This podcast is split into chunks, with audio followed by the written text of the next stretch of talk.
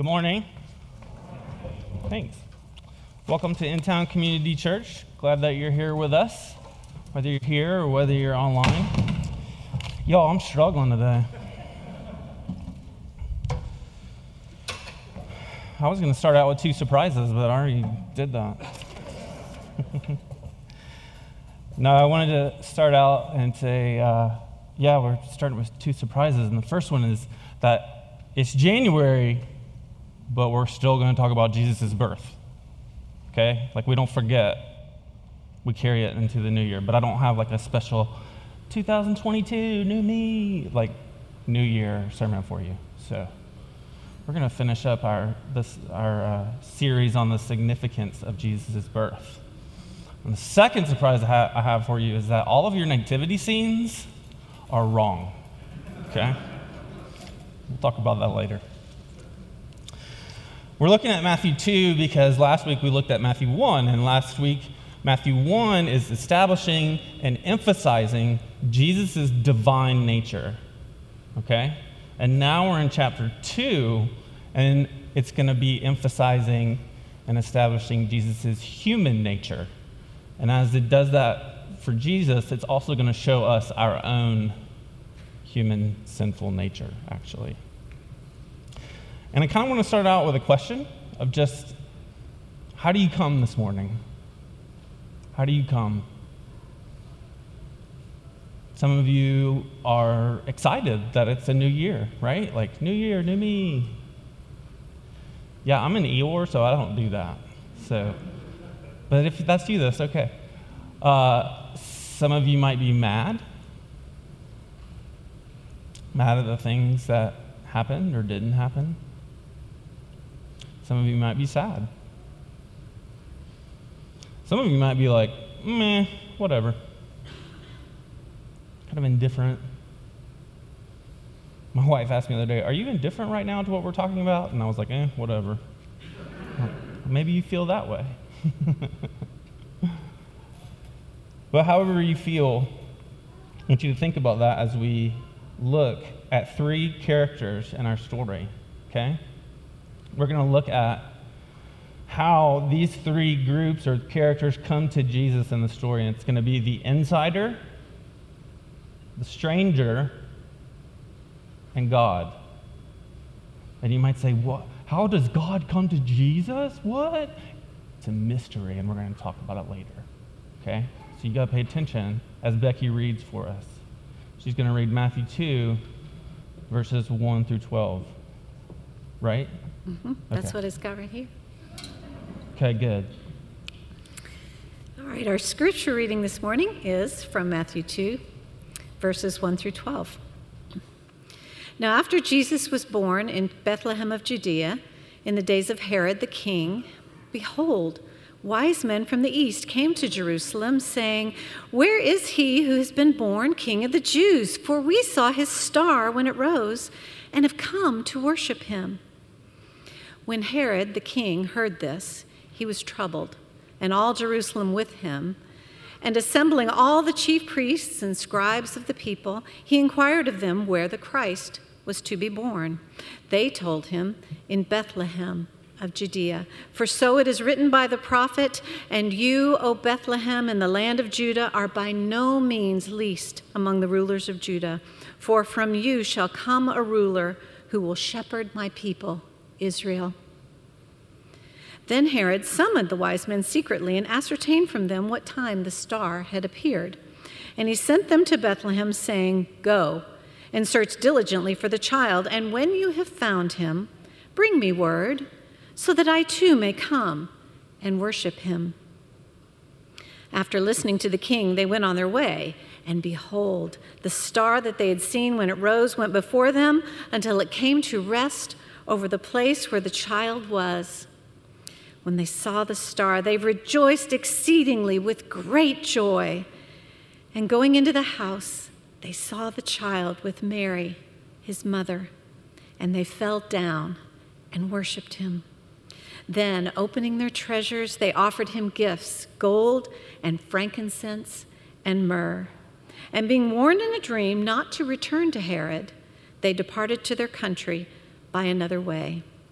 This is the word of the Lord. Thank you.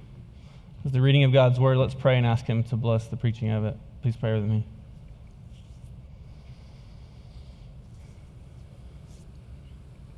King Jesus, we come to you this morning. And Lord, we want you to change our hearts. We want to see how amazing and beautiful and incredible and powerful you are. We want to see your grace and your mercy so that we might live out fruitfully through the Holy Spirit, building your kingdom. If you're our king, we want to build your kingdom. And so, Lord, I pray that this morning that you would um, guide my words and guide our hearts in what we think about and are convicted of and are challenged in, and are encouraged by. So I pray that you bless this time. In Jesus' name, amen. Who's the insider? That's what we're going to talk about first. How does the insider come to Jesus? Well, the insider might be a surprise. The insider is Herod the king. Okay? see them talking about in verse 1 now after jesus was born in bethlehem of judea in the days of herod the king behold the wise men came from east to jerusalem herod's the insider because israel the nation was under the rule of the roman empire herod would have made himself the default king of the jews he would have made himself king of israel and said i'm the king so he knows that he knew about the messiah and he actually rebuilt the Jewish temple that had been torn down. That was one of the things that he did. He rebuilt the temple in Jerusalem. And you see in verses 1 and 2 where these wise men are coming to him and they're coming to the king. They're coming naturally to his palace and saying, Hey, where's this new king of the Jews? Where's this new king of the Jews? And what do you see Herod respond with? Verse 3 When Herod the king heard this, he was troubled. And not troubled like, oh man, I spilled my water. Or like, oh man, my team lost yesterday. Troubled like, I don't put up with competition, I eliminate it. I eliminate the competition. My wife was competition, and I killed her. My son was, a comp- was competition for the throne. I killed him. Another son was competition for the throne. He killed him. You don't want to be on the trouble list of Herod, right? Because you're going to end up dead. That's troubled, okay? So make it bigger than just a simple idea of trouble. He's troubled. And he's got these important guys, right, who have gotten an audience with the king and they're saying to him, you know, like, hey, we want to see this, this new king of the, the, the Jews. And so he does what? He brings in the chief priests in verse 4 and the scribes, and he's like, hey, where, where, the, where was the Christ born? And they told him in Bethlehem. Bethlehem, the city that God had promised the Messiah would be born in. If you go back and look at Micah 2 and, and look at 2 Sam, I'm sorry, Micah 5, and 2 Samuel 5, you'll see these prophecies about Bethlehem, and they're kind of mushed together in verse 6. And that's why in verse 5 they said, In Bethlehem of Judea, for so it is written by the prophet. And you, O Bethlehem, in the land of Judah, are, by no means least among the rulers of Judah, for from you shall come a ruler who will shepherd, shepherd my people, Israel. You can see why the king of the Roman Empire is a little troubled, right? He doesn't want competition. This is a big deal. And so he summons the, the wise men. He's like, hey, when did this happen? When was it? Tell me the time. So he knows like where he's born and he's trying to figure out like was this like recently? Was this like a month ago, a year ago? Like how long ago was this? And he's like, I, I just want to know so I can come worship him too. Right? That's what he says in verse 8. You guys go find him and then tell me, and I'll come worship him too. Right? You know what he's really going to do. Right? He's going to take out his competition. He's going to take out his competition. And you have to understand, like, usually we read this passage and are like, oh, Herod the king, he's so dumb, he's so, like, evil, he's the villain here. And really, what this passage is showing you, that without God's grace and mercy, this is the kind of nature that you and I would have as humans. A sinful nature, a nature that says, oh, you're the king? Uh uh-uh, uh, I don't want that. If you're the king, then I'm not. If you're the king, then I got to give all my stuff to you. I don't want you to be the king. I want to be the king. There's no competition here. We're doing what I want to do, right? And so our first response kind of is like, oh, it's rebellion. Like, I don't want that. That's not what I want. And as humans, with our sinful nature, that is who we are and what we do. And this showing of Herod is showing us, like deep down inside, this is who we are. This is what our human nature represents. I mean, go back to the beginning of the Christian story, go back to the beginning of the Bible. Adam and Eve. What do they say? I don't care what you command me not to do. I'm going to eat this anyway. You might be the king. I'm doing what I want to do. You don't tell me what to do, I do what I want to do. Okay, so even all the way back, you see in Adam and Eve, there's a betrayal of God. And as sinners, that's what we do when we sin. We betray God. We rebel against his authority. We rebel against him if, as king. If he's king, I'm not. And Paul talks about this in a number of his letters. Romans is really popular, so I'm not going to read from that one. I'm going to read from Ephesians. He talks about how we are followers of our own desires of flesh and sin. And so Herod is representing us, actually, in this passage. Right? If you don't have God's grace and mercy, you just live for yourself, and you're the king. You're the king. And so Herod's trying to figure out where is this Messiah? And Herod is actually given a, like an opportunity to respond in the right way. Right? Like he's like, okay, the word of God shows me that he's in Bethlehem. How about I go to him and worship him? Well, no, he doesn't respond that way. Instead, he's like, oh, I'm king of the Jews. You know, I know where he's born. The Old Testament has been fulfilled. I got to find out where this guy is and kill him. Like he had the opportunity to have a proper insider response, and he doesn't. He has the opposite. He is a he's a troubled murderer. And you know what he does later in, in chapter 2, verse 16? He goes and he kills all of the males in Bethlehem that are two years old and younger just because he thinks if I wipe them all out, maybe I'll get Jesus too.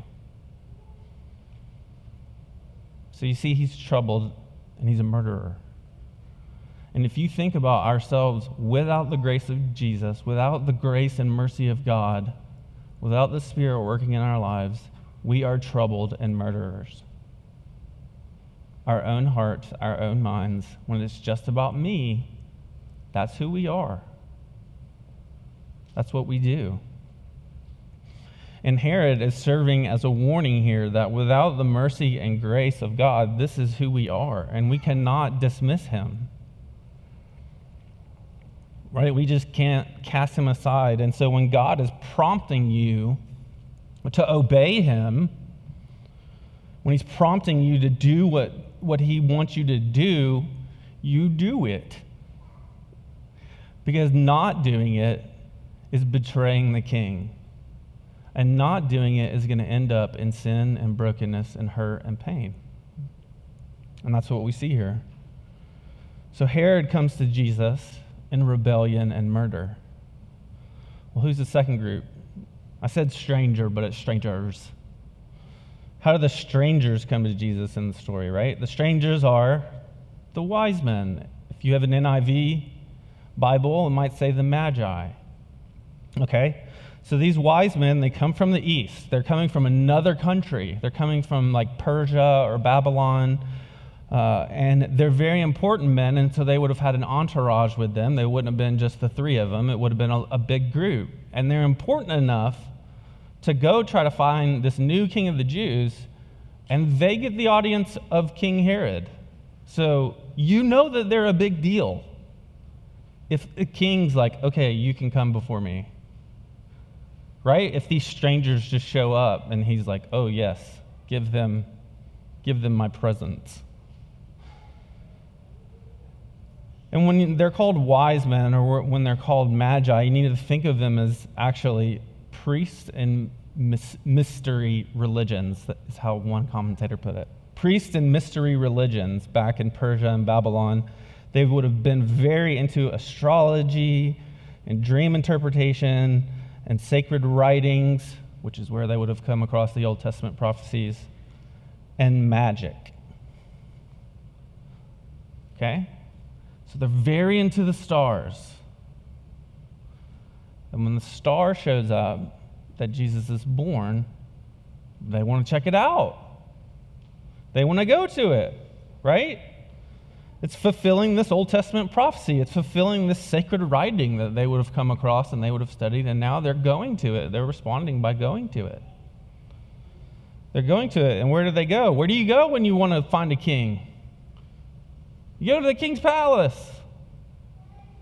You go to the castle. If he has a castle, go to the castle. Right? And that's where they go. And where what are they saying in verse 4? You know, they're saying, Where is the Christ? And that's why Herod is going, Hey, where is the Christ? Where was he born? In verses 5 and 6, they know this prophecy from Micah 5 and 2 Samuel 5. They know this prophecy that he's in Bethlehem. And this Bethlehem is about six miles south of Jerusalem. And uh, scholars talk about how far they would have traveled. They would have traveled about 800 miles to get to Jerusalem. So, like, what's another six, you know? 800 miles. That's a big deal. And so they figure out, okay, it's six miles to the south. And so they're going to go. But what does, what does Herod do? Verse 7, he's like, hey, shh, come here, come here. Where are y'all going? When did y'all see that star? When did y'all see that star? I'm just curious. I, I just, tell me the exact time again. Right? So, what does that tell you? They weren't at the manger. That's why all your nativity scenes are wrong. My mom has the willow tree nativity, you know, all the figures. And I like to take the wise men and walk to the other end of the house and put them. And I'm like, Mom, I'm just trying to be biblical. My wife won't let me do that. but my mom, I do it to her. So Herod says, You guys go find him, and I'm going to come worship him too. The word of God says Bethlehem, but Herod doesn't go. And these wise men are guided by a star. And what's interesting is like that's what they would have worshiped. And it's so, I, I just feel like it's ironic that God is using their God to guide them. Right? He's using this star to guide them where they uh, are going to go. It had led them to Herod, and Herod had the Word of God. And so the star had led them to the Word of God. And, what, and both groups heard the Word of God there together, right? Like the insider and the stranger heard the Word of God. And the insider responds with rebellion and murder. And the strangers re- respond with faith. Tell us where to go, we'll follow you. We'll go to Bethlehem, let's go. So they start to go. But then what happens? you see that the star reappears. Like God's like, I'm going to help you even more, right? And he takes them and he takes the star and he sends them on their way. And how do they respond? verse 10 when they saw the star, they rejoiced exceedingly with great joy, right? They were overjoyed. They were pumped. They were excited. Like, okay, we're going to get to find this guy. We're going to get to find the king of the Jews. This is going to be awesome. And so they start to go. And what does it say? Verse 11, and going into the house. God said, I'm going to use your God to bring you to the real God, the King of the Jews, and I will take you to the front door. right? I will take you to the house that he is in. And that's what God does. And you see how these strangers come to Jesus in verses 11 and 12. 11. They go into the house and they see the child with Mary, his mother, and they fell down and worshiped him. Then, opening their treasure, they offered him gifts gold and frankincense and myrrh. And those gifts, gold and frankincense and myrrh, are gifts that in the Old Testament were given by kings and queens to other people, or given to kings and queens by people. And so it's showing this royalty here of them offering up their treasures. So you see the strangers, the strangers outside of God's people, the strangers are the ones that respond in faith. Okay? Well, what about our third group? God. How does God come to Jesus? Well, God comes into the world as a human, right? He takes, it's like, think of it like he takes part of himself, and that's the Son of God, and then he's going into the world as a human, limiting himself, diminishing his powers, right? Like reducing himself down to a human and saying, I'm going to come into this sinful, broken world that you guys have messed up as a human. Now, I'm not, my father is God, not a man, but my mother is a human. So he comes in and says, I am going to be the Savior. I'm going to be the Messiah. God says, You're going to go in and represent humanity in great lowly, lowliness and God is doing that in great faithfulness because he is fulfilling his Old Testament prophecies. Now, what else does he do? He brings these strangers to faith in Jesus. And one commentator points out how, like, this is a divine invitation for these guys, for these strangers. It's a divine invitation because he shows them the star when Jesus is born. He brings them on this big journey. He takes them to the Word of God, he takes them to the house of the king, and they get to see him. But here's one of the things that's interesting. Do you know that when that word magi is used in every other place in the New Testament, it's bad? It's frowned upon. They're described as idolater, idolaters. They're described as uh, people with bad reputation. They're people just who had a negative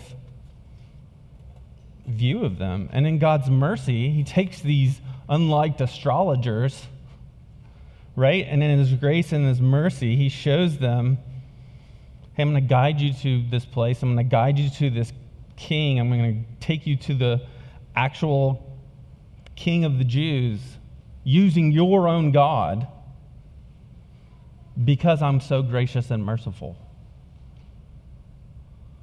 That might have been the only way that they followed because he uses their own God. And so God says, I will do that. Because I love humanity and I want them to see the king. And so God uses that to show like his power over creation, over nature, over stars, and he shows his salvation. And how do these strangers respond? We've already said it. Like they've, they're overjoyed. They worship. They worship the real king, King Jesus. They worship King Jesus. And another thing that was interesting to me in verse 12 is talk, it talks about how they leave in let's see, it says, being warned in a dream not to return to Herod, they departed to their own country by another way. Now you think, okay, that's a different direction. But it's also, it's kind of playing on words. It can be also a different state, right? Like these men are captured by God's mercy and God's grace.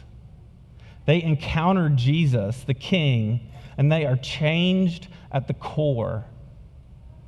They bow down and worship him. Like, forget all the stars, forget all the astrology, forget all the magic. This is the king, and I want to worship him.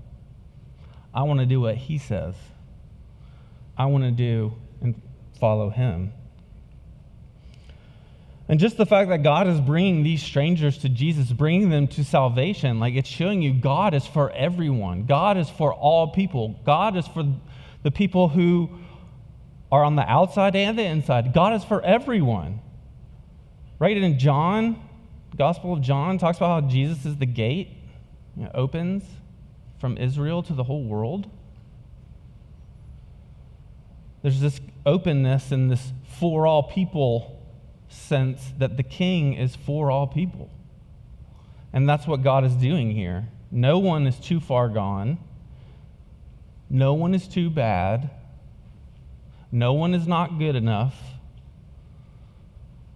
Anyone can take the mercy and grace of God. Anyone can follow Jesus.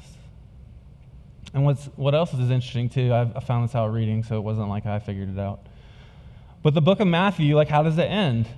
Right? It ends with the Great Commission. He sends them out go and make disciples of all the nations, baptizing them in the name of Jesus, right? Sends them out. But how does Matthew begin?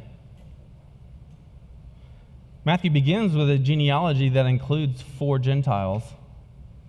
So you already see there's kind of this open area. But then here, it's like he slings open the gate and he, he starts with Gentiles. He brings salvation to these wise men who were from different countries right? He brings salvation to the wise men, proving that the gospel is for everyone. And so the book of Matthew that ends with the Great Commission actually starts with an invitation to the nations. Isn't that cool? I didn't know that. All of it. Brianna talks about in, in opening the, the service. Like the gospel is for all people, all nations, all tribes, all tongues, all everyone. Okay? Let's not reduce him down to just one place or just one country. He's for everyone. And he has mercy that he wants to shower down upon us and shower down upon the earth so that all can believe. He wants the insider and he wants the stranger. He wants everyone. And he's willing to do it by becoming a man, by becoming Jesus. So he enters this, God, God comes as Jesus. Okay? So last last part, last question. Well, I got two. How will you respond? How will you come to Jesus? Knowing that he's the king, king of the world. How will you come? How will I come? And there are a few different things I wanted to point out. One, he doesn't come in a castle, he doesn't come in a, pa- a king's palace. He comes in a nasty manger that smelled like um, stuff, right? He doesn't come in a palace or a castle, he comes in a nasty manger. And what does that mean? It means you don't know how God is going to fulfill his promises, but you know that he will. And it means you don't know why God does the things that he does. And I know if you're anything like me, there are times where you're like, What are you doing? Why won't you do this, God? Like, it's a good thing that my commute is short from here because I pray a lot and it's loud in my car. Because I'm going, What are you doing? Why? I don't like this. I'm angry. I'm mad. I, it's not going the way I wanted it to go. And there are going to be times where you don't know, and there are going to be times when you're angry at what God is doing because you don't know. And what I'm saying to you, this might be a shock, is take it to Him. There's a third of the Psalms that are like shaking their fist at God. What are you doing? Why are you doing this? Why is the story going this way? Oh. There's a whole book called Lamentations in the Bible. Ask Siri what that means after this church. Okay? Like Lamentations is expressing sorrow, deep sorrow over what's happening. God wants you to bring your vulnerable, raw emotions to Him. If He's the King, He wants you to bring those to Him because He wants to help you with them. Wants to help you with them. He can handle your raw, vulnerable emotions and anger. Second thing, he's born under the rule of a bad man, right? King Herod, not a good dude, murderer, right? Why would Jesus be born under the rule of a bad man? I don't like that. You know, like, how does that apply? What does that mean? It means that you and I need to pursue difficult people. Right? Ministry is taking the gospel out to people, it's taking the gospel out to hurting people, but it's also taking it to people who are difficult. Right? Like, it's easy for me to want to go share the gospel with my friends who, like, we get along and we can talk about sports and we can talk about life and we can talk about our kids. But the guy who, like, annoys me a lot, I don't, do I have to talk to him? Yeah. Ministry is about you taking the gospel to everybody, even the difficult people, even the people who you might think hate Jesus. That's who the gospel is for. And without God's mercy and grace, you and I would be in that camp. Last one. The text says what a response would look like. I asked you, how would you respond? Well, here's what a proper response would look like. You see it in verse 10 and 11. You see that they rejoiced exceedingly. They worshiped and offered up treasures. Okay, so it begs the question What's your treasure? What's your treasure?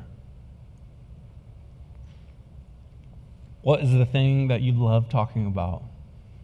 What is the thing that you're like, I will do anything for this? What is the thing that you value most and your life is aimed at getting it? Could be money, could be looks, could be reputation, could be your kids succeeding. I mean, it could be a billion different things, right? It could be your vocation, it could be power, it could be college football. Too soon? Is that too soon? Could be college football. when we're, like, if you look at verses 11 and 12, you see these strangers responding the way that they do. It shows us that when we are captured by God's mercy, we will want to worship by offering our whole lives to King Jesus. You will want to make Jesus your treasure and the thing where you say, all of this in my life is going in that direction towards Him. All of it is going to King Jesus. My whole life, everything about it. And what's beautiful about that is that when we submit to King Jesus, His Holy Spirit works in us to produce fulfillment and and hope and love and purpose and comfort and endurance, and I could go on and on, but He produces all of this fruit in your life because He's your King.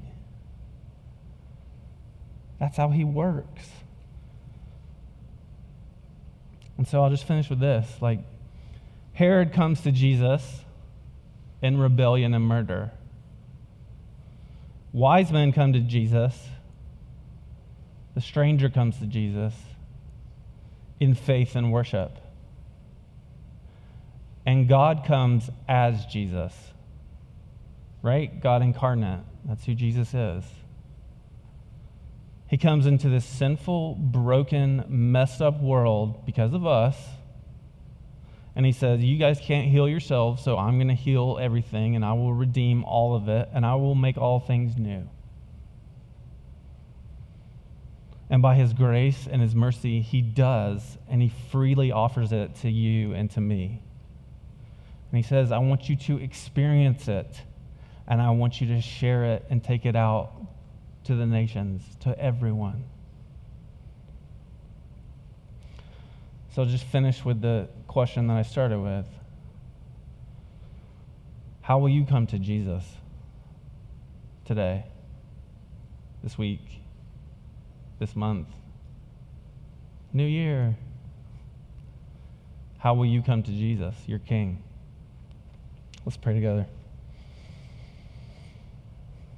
Heavenly Father, we thank you for your goodness to us, that you would